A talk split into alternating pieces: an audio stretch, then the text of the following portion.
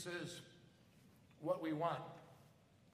And when we have this sermon series that's entitled Growing in Maturity, we are saying that over and over and over again because maturity means to be Christ like, to be um, shaped and molded on an ongoing basis into the image of Jesus Christ. It's something that we are always growing into, it's never done.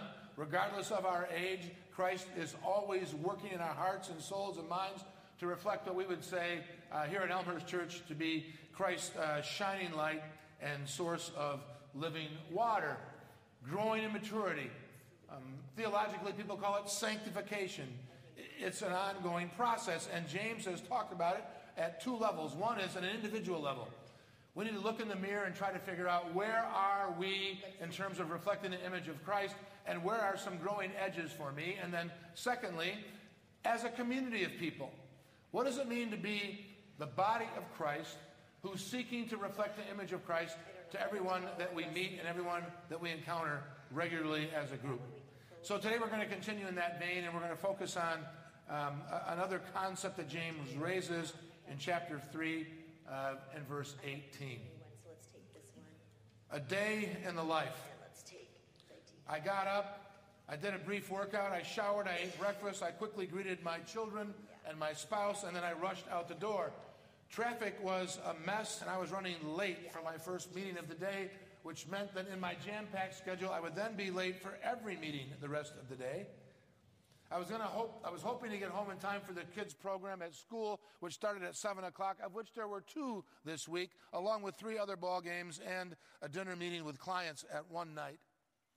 Business is touch and go. There's some talk around the office about cutbacks and changes. I'm not sure what that means. We might be bought out. And I know that that puts us in a tenuous position. And so it always hangs like a dark cloud over my head. Money is tight. Our family expenses are not decreasing, and college for our kids is right around the corner. My spouse and I are like ships passing in the night. We both have very demanding careers, and we, we know that we should connect more, but I'm not sure how that can happen. Not only do we have our own family, our own children, our own careers, but we also have parents who are aging, who have their own needs that we try to meet on a regular basis. Plus, there's always something that needs to be done around the house. Sunday is supposed to be a day of rest. But after a church, there always seems to be a never ending list of things that have to get done, of running that we have to do, of preparation for the week ahead. Peace sounds like an unfamiliar concept to me, something that's foreign. Busy lives, harried lives, frantic lives, anxious lives, tense lives, not enough time lives, can't keep up lives, my life seems like a blur. And my sense is that we all long for peace. Not world peace, although that would be nice if we could figure out a way to achieve it. Not peace in my relationships with my family and my friends and my colleagues, although that would be nice if we could achieve it. But we long for peace within ourselves, within our own hearts, our own minds, our own souls. And in verse 18 of James chapter 3, he talks about peace. Peacemakers. Peacemakers who sow in peace and reap a harvest of righteousness. Christ called us peacemakers. It's part of our identity. Peacemakers is who we are in the world, what we're supposed to be doing. We're supposed to be distributing peace to other men and women, but you can't give away something that you don't have yourself. Peace, peace, and there is no peace. Now, peace is one of the most important words in all of Scripture. It has its rich roots in the Old Testament. And to clarify, peace is not what we ordinarily think about. Peace is not the absence of turmoil or difficulty or conflict. Those are all things that are just going to happen because we live life. There's always going to be turmoil. There's always going to be difficulty. There's always going to be conflict. Getting rid of that is not a very realistic goal. But real peace is better than that. Real peace is peace in the midst of turmoil and conflict and difficulty. And real peace is not found in a program or a situation or an institution.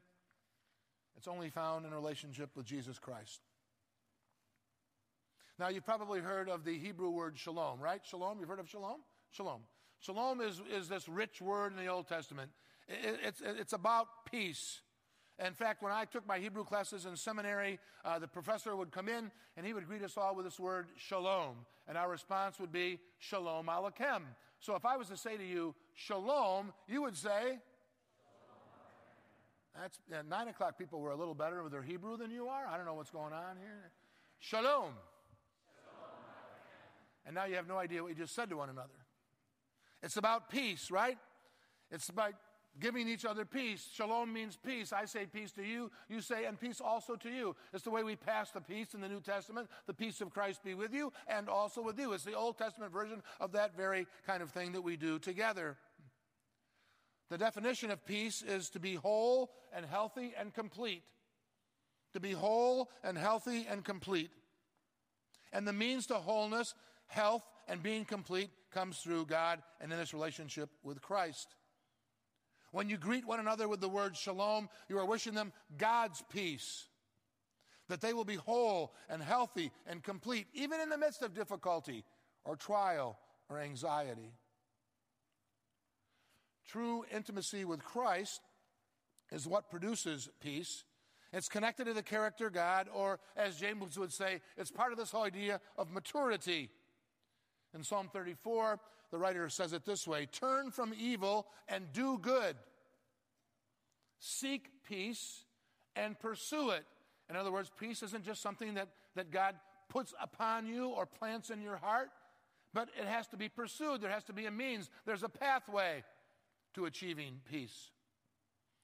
And James says earlier in chapter 3 that there are basically two paths. If you want to experience true shalom in your life, you need to figure out which path you're going to take. There's a path which is the wisdom of the world, and there's a path which is the wisdom of God.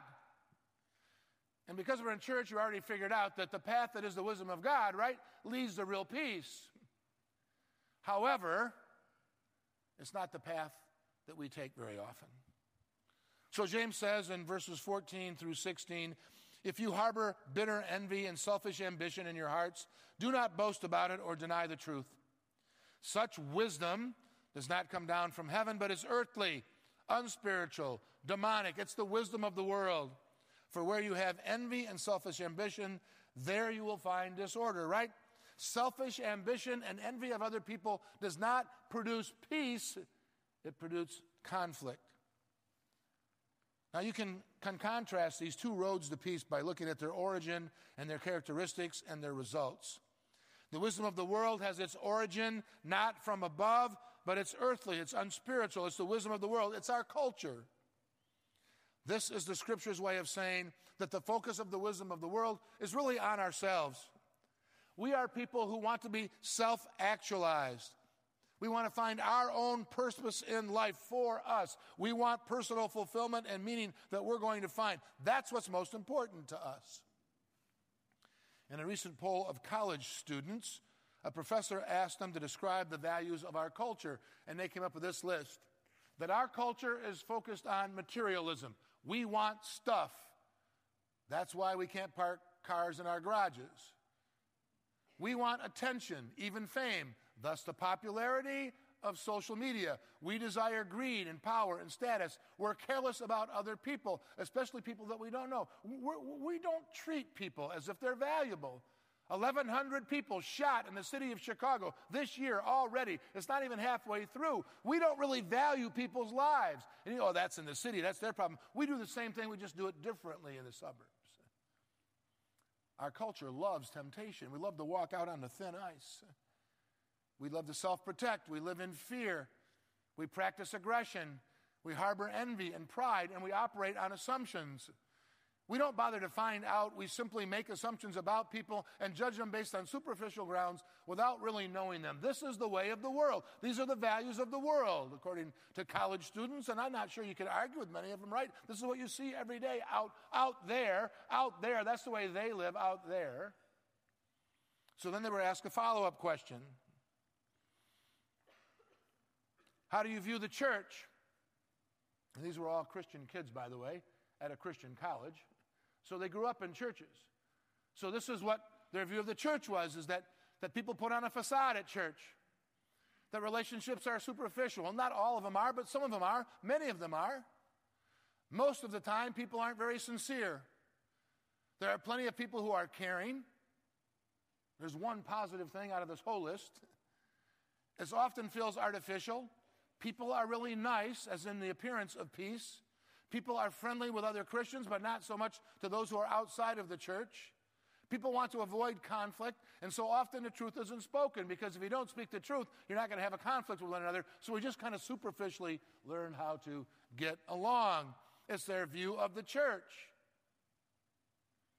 Not a very encouraging word of the church, not a great view of the church, but I'm afraid it's pretty realistic view of the church. And then they were asked a third question. Well, if that's your assessment of the world and that's your assessment of the church, why do you think the church is this way? Why do you think the church is so much like the world? Well, the church has other priorities money, appearance, recognition. We're dishonest with ourselves about these things, about our real priorities in life. We fear persecution by the world. We don't like being unique. We're afraid of the consequences of the truth.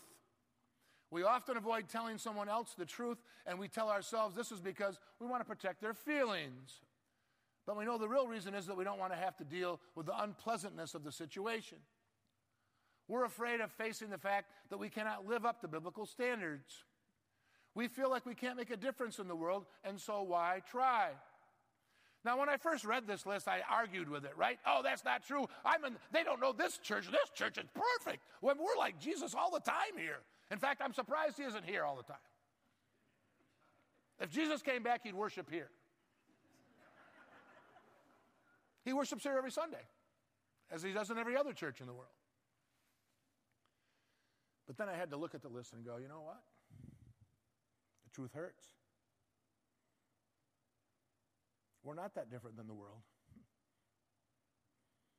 The church isn't necessarily unique.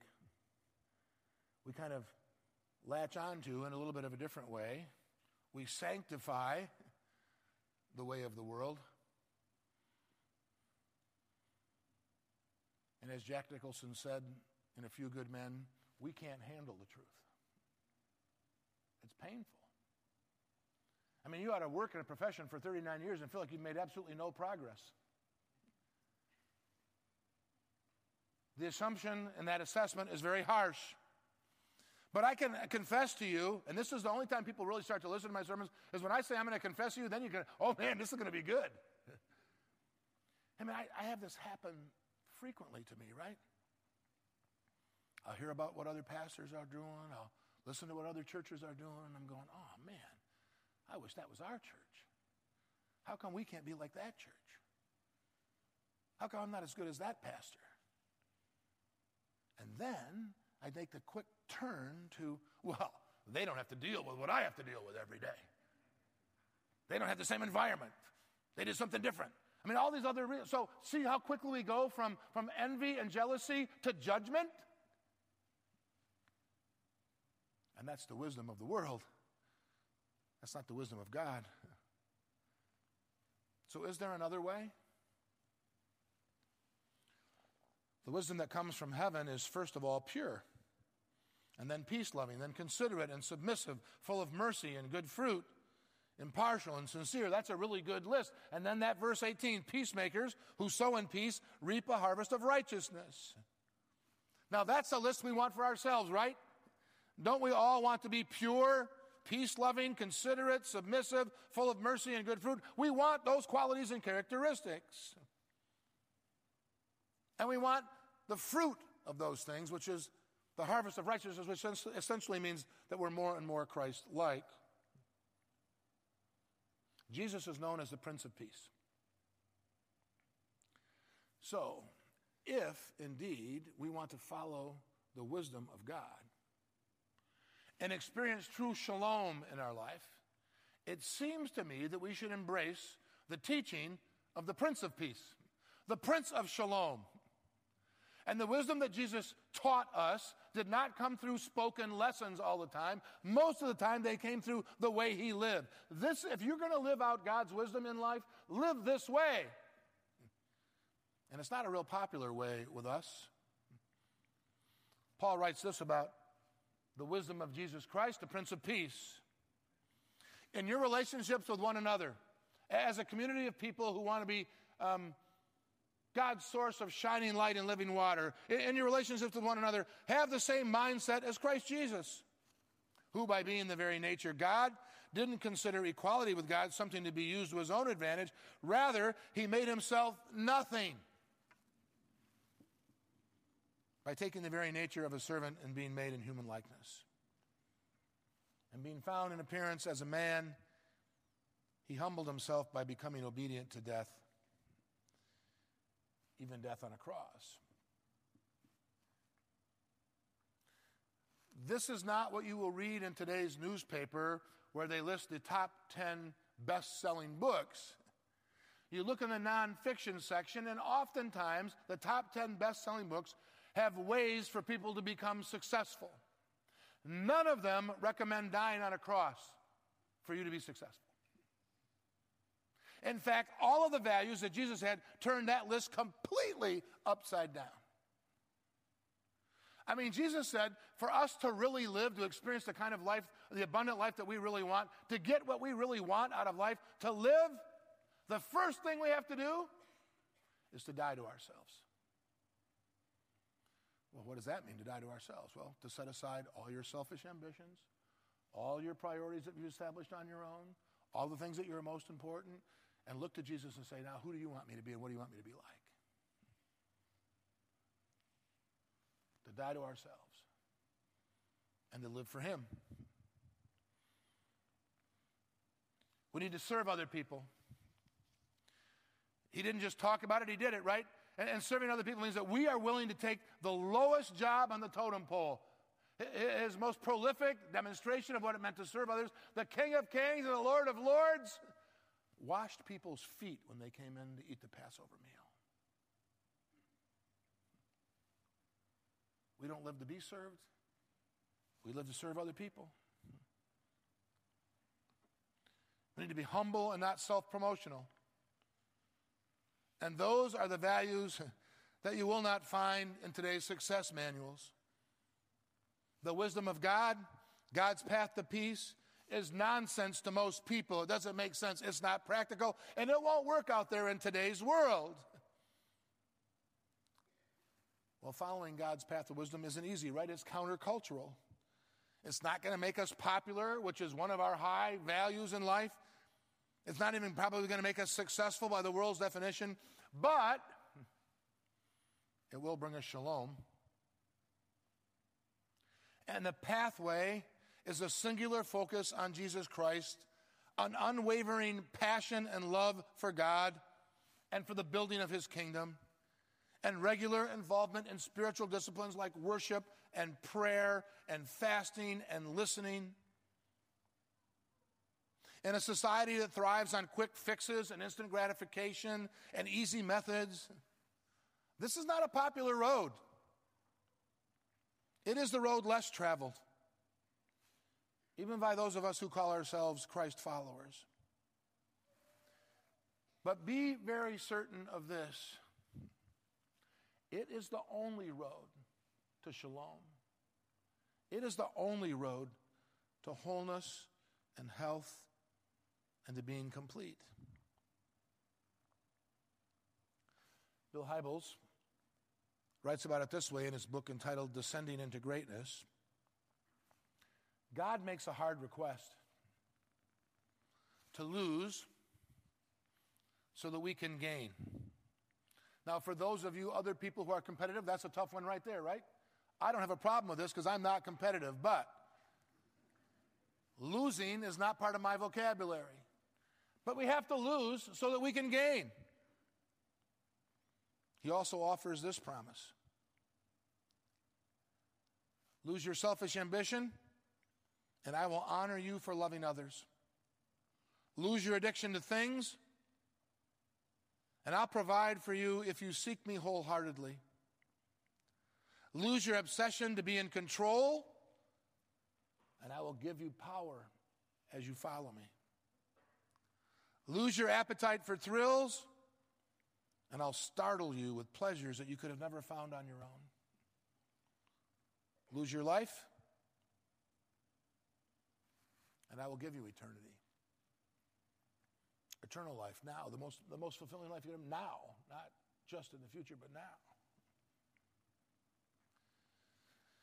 Now, most of us have at least heard of St. Augustine, Christian leader, lived in the 300s, has written one of the great foundational books of Christianity called Confessions. It's his own Confessions. But St. Augustine was not a saint his whole life. In fact, early on in adulthood, he lived a life of immorality and kind of wild living, had a child out of wedlock, and he just didn't live the kind of life that his mother, who was a very devout Christian, was very proud of. And all she could do was stand on the side and pray. He had a child out of wedlock, which put him as an outcast, with a woman who was from a different class than he was, which was back in that day unheard of. They never married, and his son died. And after that son died, Augustine was never really the same. In his confessions, he writes about one turning point in his life. I was asking myself questions, weeping all the while with the most bitter sorrow in my heart, when all at once I heard the sing song voice of a child in a nearby house. Whether it was the voice of a boy or a girl, I cannot say, but again and again it repeated the refrain Take it and read. Take it and read. At this, I looked up, thinking hard whether there was any kind of game that children played where they chanted words like these, but I could not remember ever hearing them before. I stemmed the flood of my tears and I stood up, telling myself that this could only be a divine command to open my scripture and read the first passage that I laid my eyes on. Following this hunch, Augustine opened to Romans 13, verses 13 and 14. Let us behave decently, as in the daytime, not in orgies and drunkenness, not in sexual immorality and debauchery, not in dissension and jealousy. Rather, Clothe yourselves with the Lord Jesus Christ. And do not think about how to gratify the desires of the sinful nature. And from that moment on, Augustine chose a different path, a different road. Rather than the wisdom of the world, he chose the wisdom of God. And later he described that encounter this way I had looked for pleasure, beauty, and truth, not in him, but in myself and his other creatures. And that search led me instead to pain and confusion and error. Augustine had discovered the indispensable truth that the creature can find rest and peace only in the Creator. And in what is probably his most famous quotation, Augustine declared to God through prayer God in heaven, you made us for yourself, and our hearts find no peace until they rest in you. Have you ever wondered about all this crazy scrambling that we and others do? You know, trying to find that brass ring that brings contentment, that means fulfillment, that brings us meaning and purpose in life? I mean, Prince died a couple years ago, right? I mean, a couple weeks ago. He died a couple weeks ago. Here was a man who was phenomenally talented, who had plenty of money, didn't need anything more. But as you continue to read about his life and his death, don't you get the sense that he just never really knew any peace with himself or the world. And he was striving and striving and searching and searching.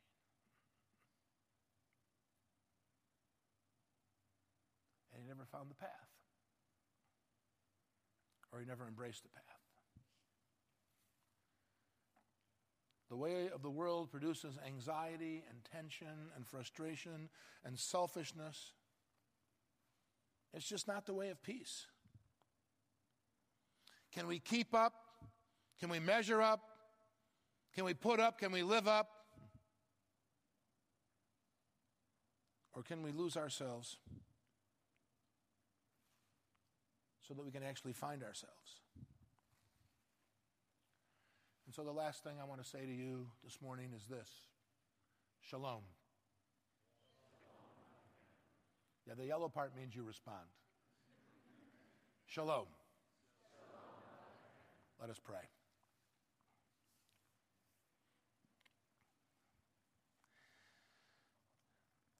Yeah, it, it would be honest for us to say, oh Lord, that we really, really want to be your children and we want to reflect your values and we want to know the kind of peace that passes all understanding.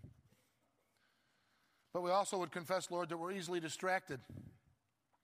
We're bombarded with messages from every corner of the world to embrace the way of the world and the wisdom of the world. Give us the strength to resist, the courage to be different, and the hearts to embrace your will and your way. In the name of our Father, Son, and Holy Spirit. Amen. Before we uh, worship with our tithes and offerings, there's just one uh, quick announcement. If you are new here or been around for a while, would like to know more about our church or become a member of our congregation, uh, we encourage you to attend a series of classes that begin on May 24. That's a Tuesday night, 6:30. Uh, there'll be three uh, classes in a row on three consecutive Tuesdays, the 24th, the 31st, and June 7. Um, you can come and be a part of that. If you are going to come, it'd be great for us to know that you're coming so we can expect you and have enough material. You can call the office or email us and let us know that you want to do that. Um, let us now worship with our tithes and offerings, and may we be as generous with what God has given to us as He's been to us.